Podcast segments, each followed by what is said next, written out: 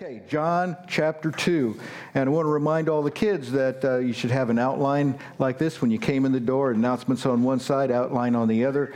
If you young people will make an attempt to fill this out and then come show it to me and show me that you tried, I will give you one of my famous hugs. Okay? Everybody gets a hug from me. Okay, John chapter 2. We're going to, the story that we're going to look at this morning is in verses 1 through 11, but uh, I want to do something different. I want to start with verse 11. I want to start with the end. Let's see what this says at the end here. What Jesus, it says in verse 11, what Jesus did here in Cana of Galilee was the first of the signs through which he revealed his glory, and his disciples believed in him. So, this is the first of the signs that he did that reveal his glory.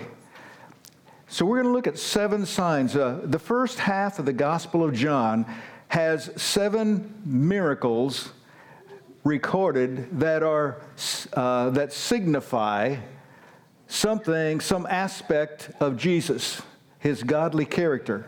And so we're going to look at this first one here, the wedding at Cana. It's not an unusual story. Most of us are familiar with it. We've, we've heard it and read it.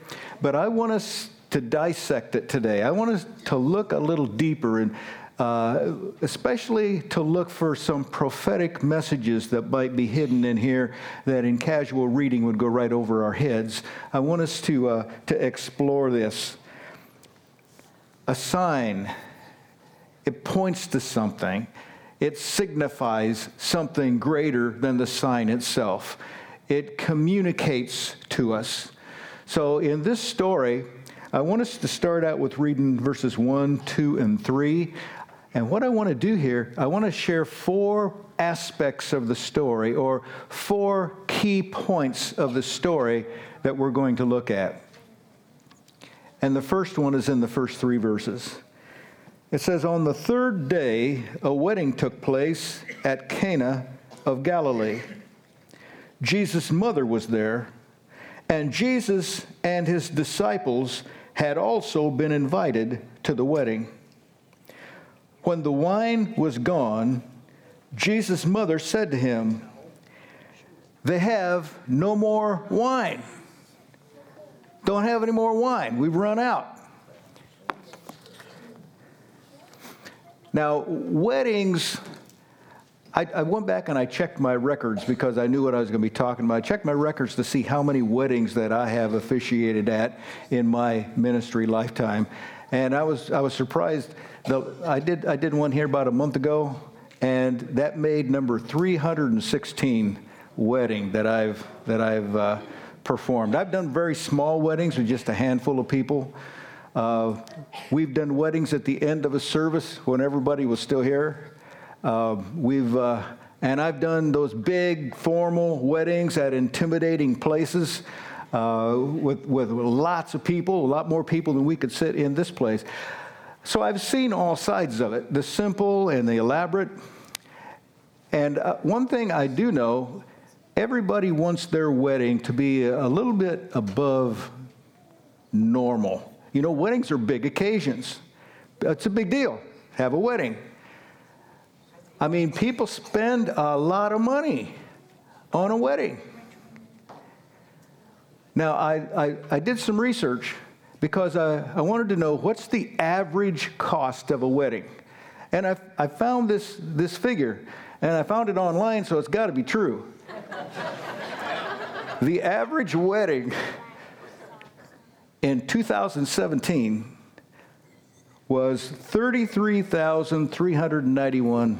Now, that includes the honeymoon, that includes the rings, that includes everything you spend for the reception and, all of that. $33,000. That's average in America. I, I think maybe we are putting too much emphasis on the wedding and not enough emphasis on the marriage. Is that a possibility?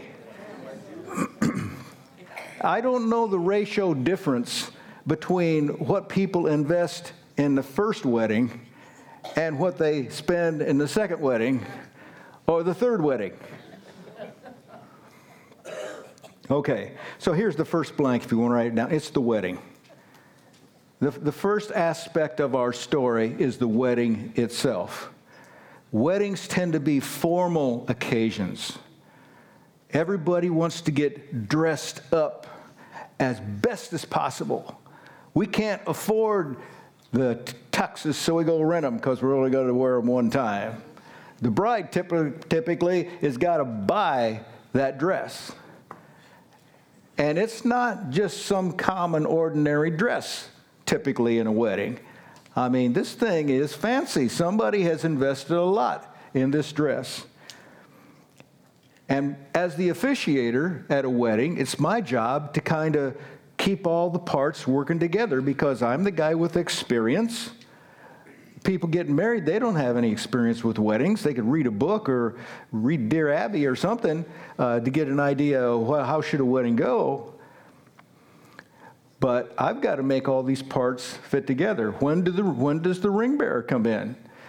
You know, all these parts have to work together. Where, where do the X's sit at a wedding? You know, I've got to, I've got to put all these pieces together and make it as comfortable as I can for the bride and groom. I represent them. But everybody wants it perfect. And in a fallen world, it's hard to get perfect. Right? Because I know I'm not perfect. So anytime I do a wedding, I get nervous. I'm afraid I'll mess up just a little bit. And all it takes for me is a little bit messed up, and the whole thing's messed up. The reason weddings are such a big deal is because it's a covenant occasion.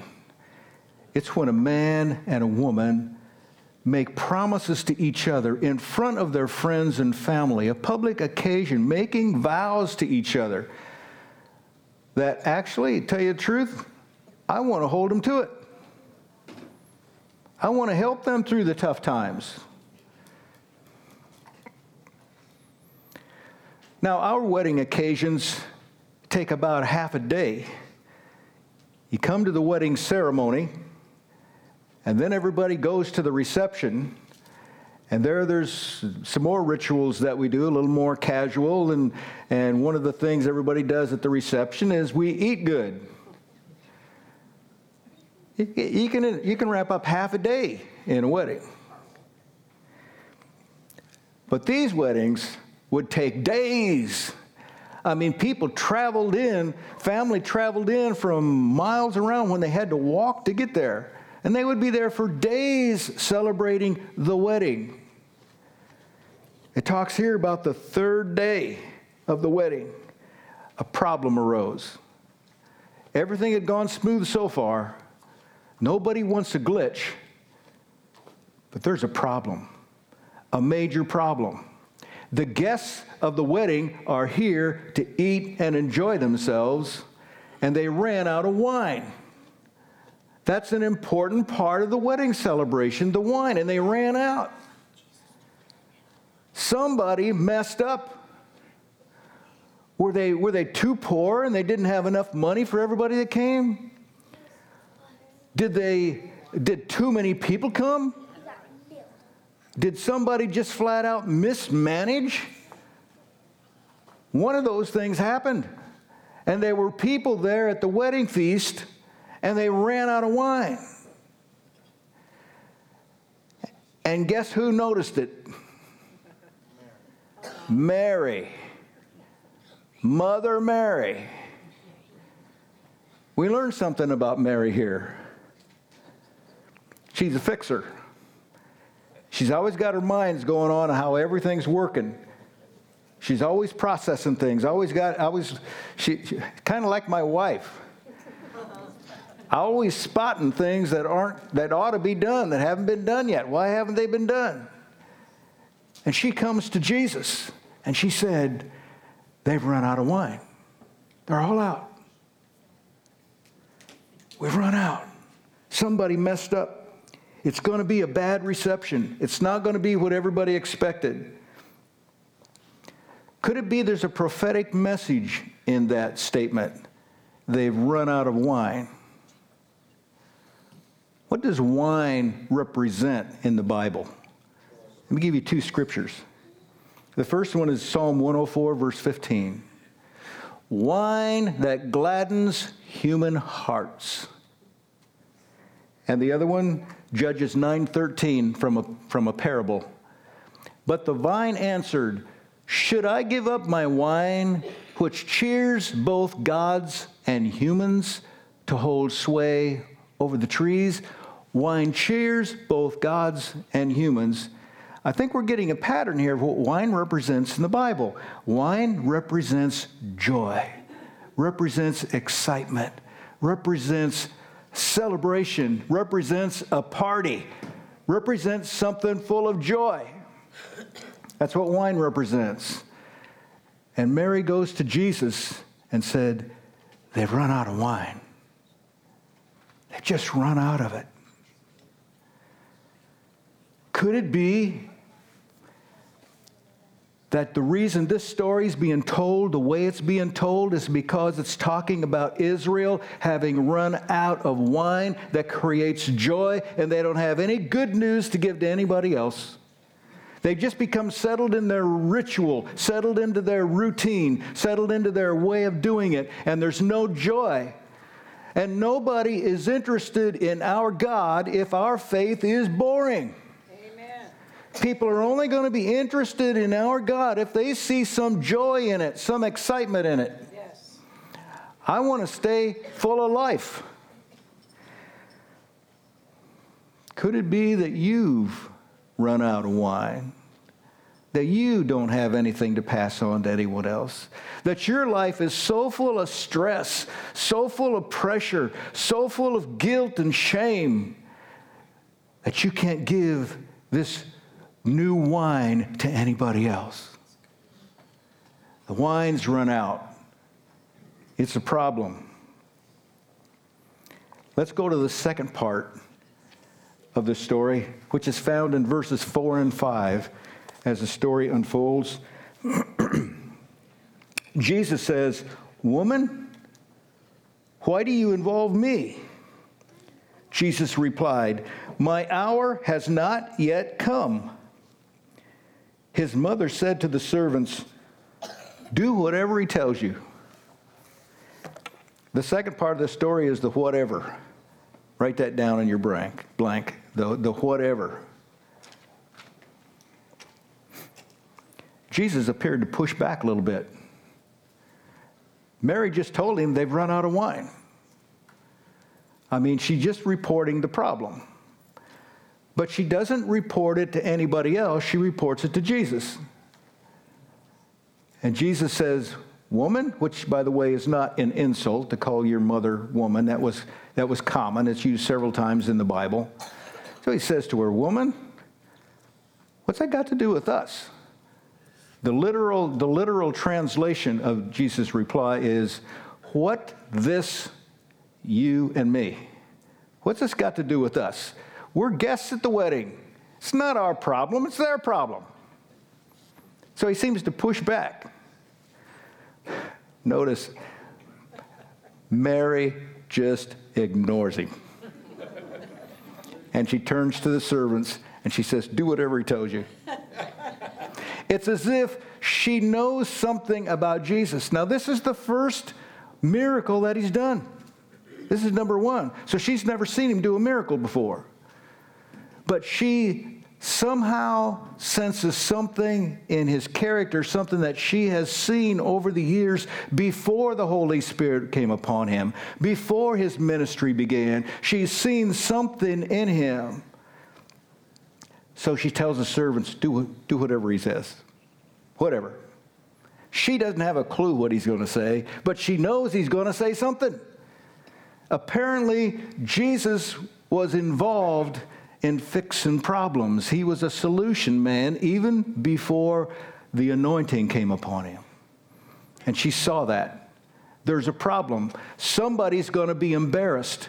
Somebody has messed up and it's going to wreck the reception. People are going to get frustrated. They're going to walk out the door. They'll leave with a bad memory instead of a good one. That's not what we want. Whatever he tells you, the whatever factor because, you know, people like us, we tend to use our logic. we rationalize things and we do logical things that are going to get us a good result in the end. Mary just says, whatever he tells you, because Jesus is just beginning to tell people crazy things to do. If you do this crazy thing, something great's going to happen. For example, Peter was out and about and he heard people complaining about Jesus. You and your disciples don't pay taxes. And Peter said, Well, of course we do. And then he went into Jesus and he said, uh, Jesus, we do pay taxes, don't we? And Jesus said, I'll tell you what, Peter. I'll tell you what. You go fishing. The first fish you catch, pull it up, look in its mouth, and you'll find a coin in there. Go pay taxes for you and I. So he did it. I don't know if I would. I mean, I'm not a fisherman, but I'm smart enough to know you're not going to catch a fish with a coin in its mouth. Peter was a professional fisherman. I wonder how many coins he'd found in those fish's mouths. And Jesus tells him to go fishing, he's going to find a coin. Right. That's the whatever factor. What does Peter do? Does exactly what he's told. Go catches, catches a fish, and there's the coin. He goes, pays the taxes. Problem solved. Jesus is a problem solver. I said he's a problem solver. Amen. He can solve your problems too. Amen. Another time, 10 lepers came to him. Leprosy is a health problem. It was considered highly contagious. So every leper was required, in the Old Testament was required, they had to call out unclean wherever they went. If they, if they went to church someplace, they had to announce publicly to everybody, unclean coming. Here comes unclean. And wreck your self esteem. But all 10 of them came to him because they, they clustered together. They found camaraderie in their pain. And they came to Jesus and they said, Would you cleanse us? The Bible said if anybody becomes clean of leprosy, they have to go show themselves to the priest, and the priest has to announce that they're clean. Then they're, they're okay. They're not okay until they've been announced clean by the priest. So Jesus just looks at these 10 men covered in leprosy and he said, Go show yourself to the priest. Now, you know what the priest is going to tell them? They're covered with leprosy. That's not really good advice. Go show yourself to the priest. But they turned and they went to the priest to show themselves. Somewhere along the journey, we don't know where, somewhere along there, they looked down and they noticed the leprosy was gone and they got excited and they began praising God and they scattered to go home and show themselves to their family. But this one came back to thank Jesus. Just one out of ten came back to thank Jesus. Just one. How did that miracle happen? They obeyed. They did the whatever he told them to do. Didn't make sense, but they did it. Another time, Peter was on the, the ship with the other disciples, and they were out there, and there was a storm. And you know what storm does? The storm does to water. And they looked up and they saw this figure walking to them on the water. And then, as he got closer, they realized it was Jesus walking on the water. People can't walk on the water. A human body is heavier than the water, and it's going to sink. And so Peter saw that and he said, Jesus, if that's really you, invite me to come to you on the water. And so Jesus said, Come. I really don't think he expected that. Come. So he got down out of the boat, and the Bible says he began to walk on the water to go to Jesus until he saw the waves, and that scared him. And when we get scared, we lose our faith real quick, and he began to sink. And he said, Lord, save me. One of the shortest prayers in the Bible. Jesus reached right out, took him by the hand, and lifted him up. Peter walked on the water. Before you get down on him because he didn't have enough faith, how long, how many steps have you taken on the water? Jesus is the whatsoever factor. Whatever he says, do it. And then there's the old classic story you've heard me tell many times of the disciples who were professional fishermen fishing all night long, hadn't caught anything. And Jesus said, Drop your nets on the other side and you'll catch some. Right. Tell that to a fisherman. He knows better. There ain't no way. But it's the whatever he tells you to do, do it. They dropped their nets on the other side, pulled, come up with so many fish they had to call their partners in. Nets were breaking. It's the whatever factor. when I was in uh, Christian Training Center, we had a, uh, an instructor by the name of Guy Walsh. He was an old country preacher that uh, traveled around Indiana, southern Ohio, Kentucky, and he would set up, set up tent meetings. He was an evangelist, and he would preach the word, and souls would get saved. He'd go in and set up a tent in a vacant lot someplace, put down sawdust on the, on the ground, and people would come in to hear him preach. And he was kind of a, a funny guy. He was not someone you'd expect to teach at a Bible college. I mean, he played, uh, he, he, was, he used a lot of old country slang, and he played a guitar that was always out of tune. I think he intentionally set it out of tune just to get us to smile. But he was a great preacher. He did crazy, unusual things to get our attention. He told a story that one time he went to southern Indiana and he set up, set up his tent in this community and uh, put a sign up out front telling everybody what the topic was going to be, and nobody would come. So he did some research and found out it was a Catholic community, and nobody would come because he was a Protestant evangelist. So he changed the lettering on the sign out front of his tent that said, Following the will of Mary. And that night, the tent was packed out with Catholics who wanted to know what the will of Mary was. And he preached from this text. Whatever he tells you to do, do it. And then he preached the gospel. what a strategy. Sometimes we got to be smarter than the world. That's the whatever. Here's the third part of the story it's the water jars. And we get this from verses 6 and 7. Nearby stood six stone, notice what they're made out of stone water jars the kind used by the Jews for ceremonial washing, each holding from 20 to 30 gallons.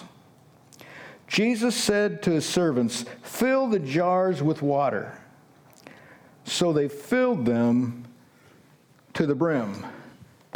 Here's the whatsoever in this case it's the water jars. Six, six stone water jars. They would hold somewhere between 20 to 30 gallons. Let's round it out, say 25 gallons. That, that's a pretty big stone jar. I mean, I, am I'm going to grunt to lift this, just this stone jar. Six of them. You know what six represents in the Bible? It's the number of man. Six, six, six. God created everything on six days, but the work wasn't completed till he rested on the seventh.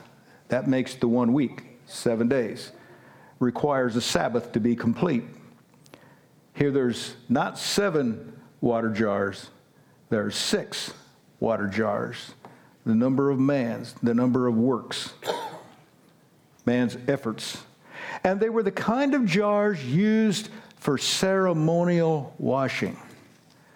Now, this wasn't to take a bath, this was ceremonial washing.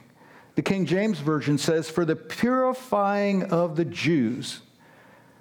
In the Old Testament, God had required that when they would come into an, a public occasion, when people came together, they were to ceremonially cleanse themselves, everybody that came in.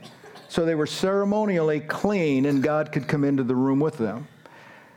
And they would take some water and they would wash their cheeks and wash their hands, wash their elbows. A couple key places symbolic of cleansing. And they were sitting there empty. Could this be prophetic? Could God be trying to speak to us about six empty water jars used for purifying yourself? Nobody could be purified in a setting like that. They're sitting there empty. Now, 25 gallons. Let's try to get our minds around this. There's six of them. Six times 25 is 150 gallons. Picture three 55 gallon drums. If you don't know what a 55 gallon drum is, that's those burn barrels that people put out back to burn their trash in. That's 55 gallon barrel. That's approximately three of those things. That's a lot of water. They've run out of wine. People are here to party. And Jesus said, Fill them up with water. So they filled them up with water to the brim. The servants did this. These, these might be the people that have to carry those jugs around. But they fill them to the brim. I wonder what would have happened had they only filled them halfway up. Did the servants have something to do with the measurement of the blessing that came their way? So they filled these things up to the top 150 gallons. Now, everybody's going to have something to drink. And because I have a problem with sugar, I got to watch the sugar intake because it all goes to pounds on me, so I got to be careful what I eat that turns to sugar. So I can't drink lemonade, so usually when I'm eating someplace, I, I order water with a little bit of lemon to give it a little bit of flavor because I do not like what water is bland. I mean, there's no flavor to water. I don't like water. I have to have it. And water will hydrate everybody at the wedding feast. But it's, it's just kind of like drinking decaf. What's the purpose? The water jars filled up with water. But we can't, we can't stop the story there. We got to go on to the last part, uh, which is verses 8, 9, and 10. Then he told them, now draw some out and take it to the master of the banquet. They did so. And the master of the banquet tasted the water that had been turned into wine. He did not realize where it had come from, though the servants who had drawn the water knew. Then he called the bridegroom aside and said, Everyone brings out the choice wine first and then the cheaper wine after the guests have had too much to drink. But you have saved the best till now. Jesus, or not Jesus, but the bridegroom, you've saved the best till now. You saved the best till last. That's not the way people do it. That's not the way it's done around here. But Jesus is always doing things the way it's never been done before Amen. he not only made wine, 150 gallons of it, but he made the best wine. Said by people who drink wine all the time. You made the best wine. I read a commentator, Oliver B. Greene. uh, I, I, have his commentary. He's an old Southern Baptist preacher, uh, and I like the way he, he pulls other scriptures out and ties it in. So I have his commentary, and I, I read that preparing for this. He spent two full pages in his commentary trying to convince us that Jesus didn't make wine, he made grape juice. Doesn't fit with the story here. Doesn't fit with it. I mean, they had already been drinking wine. And they said, Whoa, this is the best wine yet. Now, don't anybody go out and tell somebody that Pastor Deal says we should all be drinking real wine. I'm not saying that. But I do think it's a little bit foolish for us to try to minimize what the Bible is saying. This was a real miracle. Jesus was able to transform 150 gallons of regular H2O into wine that tasted better than anything they had before.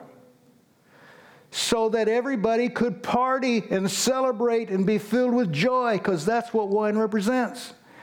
It, there's, a, there's a spiritual meaning here. We need to be looking at the spiritual meaning.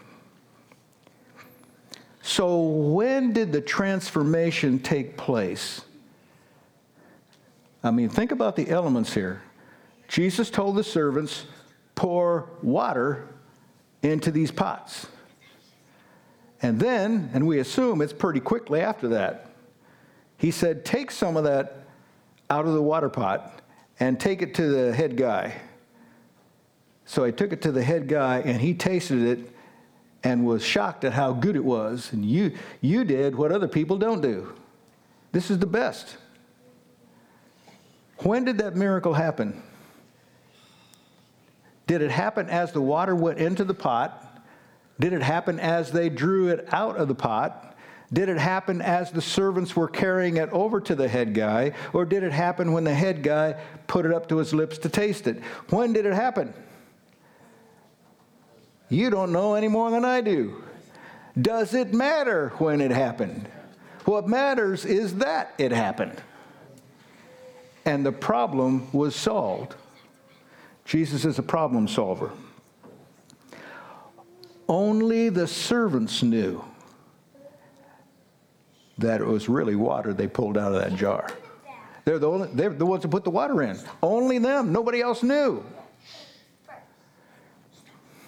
Of course, the disciples knew, or they wouldn't have been able to write the story down for us to recall it. So the servants did talk about it. One thing we do know about the miracle is it took place when the servants did whatever he asked them to do. They poured water into these jars, and then they dipped out of it, served it to the head guy, and then they served it to everybody, and everybody there was able to drink the wine. He, Jesus didn't use any magic words.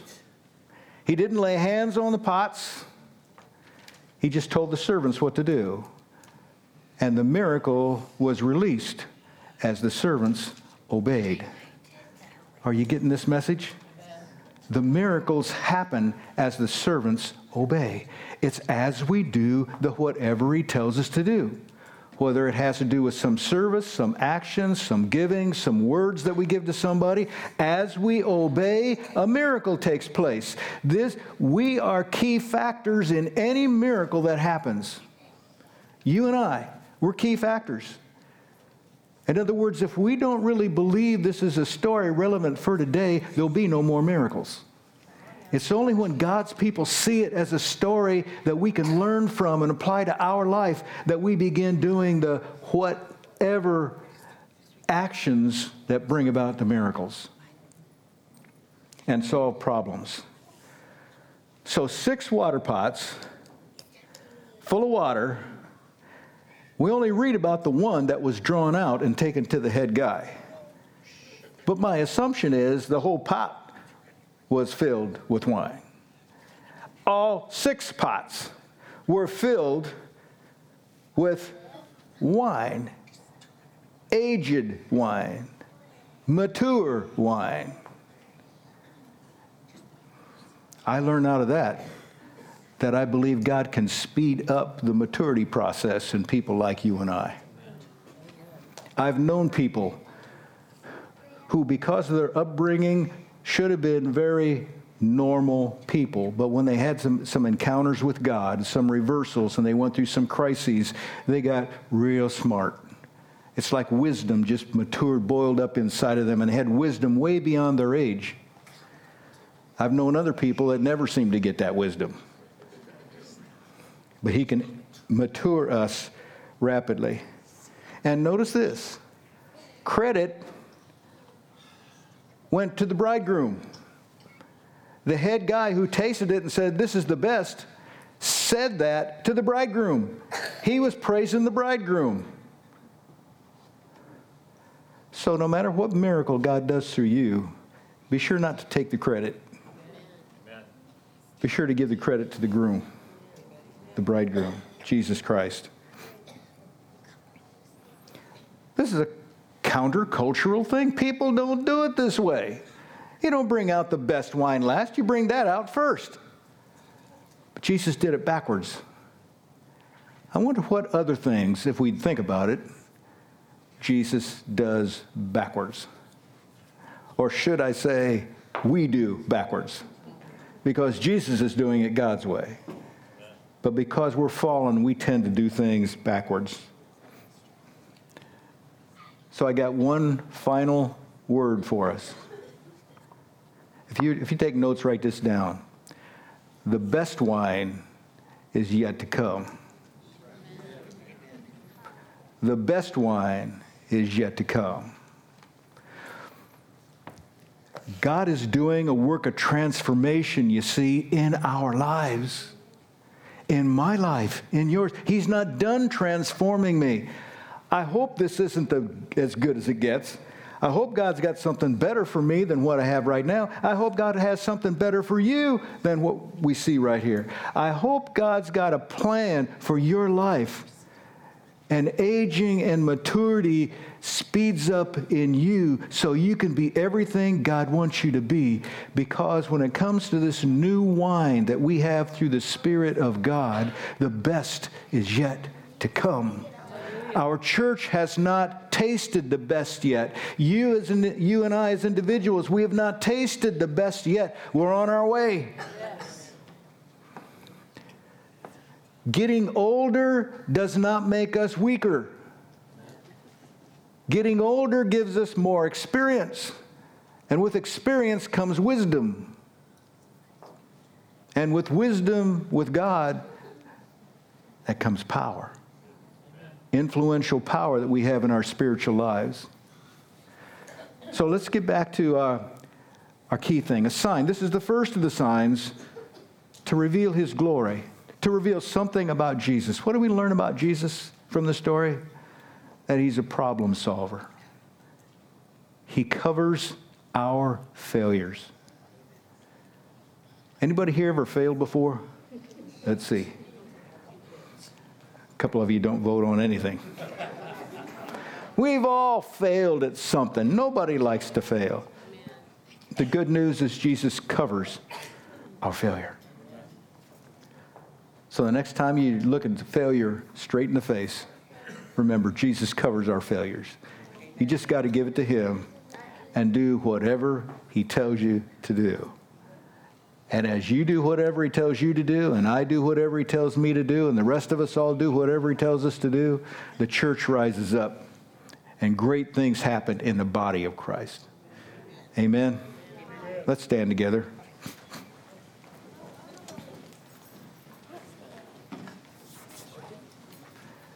I'm looking forward to see the outlines the kids have put together. I want to, I want to see their W words on there, okay? And I want to pray for people right now. I'm not going to ask you to raise your hand because I know some of you would be so ashamed to do that. But, the, but I want to pray for people in our church who have or are going through a failure, some kind of a failure. Maybe it's with finances, maybe it's with relationships. I don't know, but there's some kind of a failure because we believe that Jesus covers our failures. If we believe that, then let's take it to Him. Heavenly Father, I pray right now for people in this room who need their failure covered. Lord, they've messed up somewhere along the way and the wine's gone. The wine's empty. And Father, I pray that you would restore the joy of their salvation. Put that joy down inside. Father, help us to walk with such a victory in our step. Help us to carry ourselves with, uh, with such a winning attitude because we know you are going through this life with us. You are helping us through the tough times. Help us to experience you covering our failure. Forgive us for our mistakes.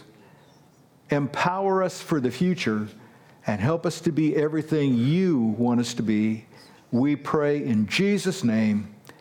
Amen. Amen. Amen. Go with God. We've got prayer partners up to the front. Feel free to bring your request to them. Go with God. He loves you.